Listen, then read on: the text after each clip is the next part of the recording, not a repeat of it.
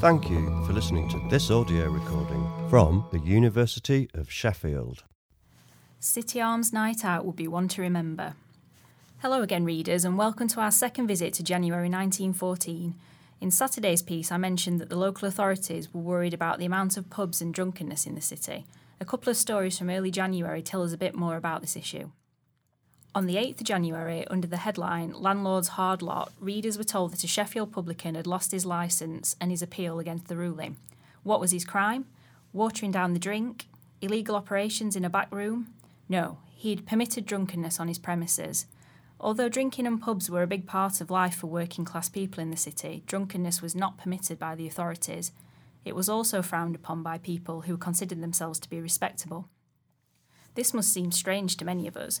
After all, what use is a pub if you can't get merry in it? However, in 1914, beer was a vital part of the diet of men and women in the city. Water was still not always reliable to drink without fear of illness, and men in the steel industry lost pints of liquid a day doing their hard physical jobs. Many factories gave men beer as part of their pay, and this quenched their thirst and gave them many of the nutrients that they needed to stay healthy. A more scandalous tale was revealed two days later on the 10th of January, the City Arms on Eyre Street was prosecuted and closed down for being a disorderly house. In this case, disorderly seems to have been a polite word for it. Eyre Street was a rough and lively area in 1914. It was surrounded by breweries and factories and far enough from the city centre to take attention away from its patrons. When the pub was raided, it was found to be the hangout of prostitutes and their clients, an illegal betting ring, and buffer girls and factory boys from the nearby works. If this wasn't excitement enough, the pub was a base for two notorious gangs the Mooney Gang and the Gas Tank Gang.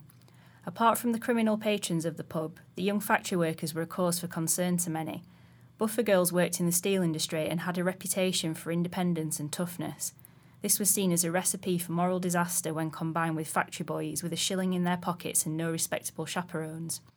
One thing's for certain a night out in the City Arms in 1914 would have been one to remember.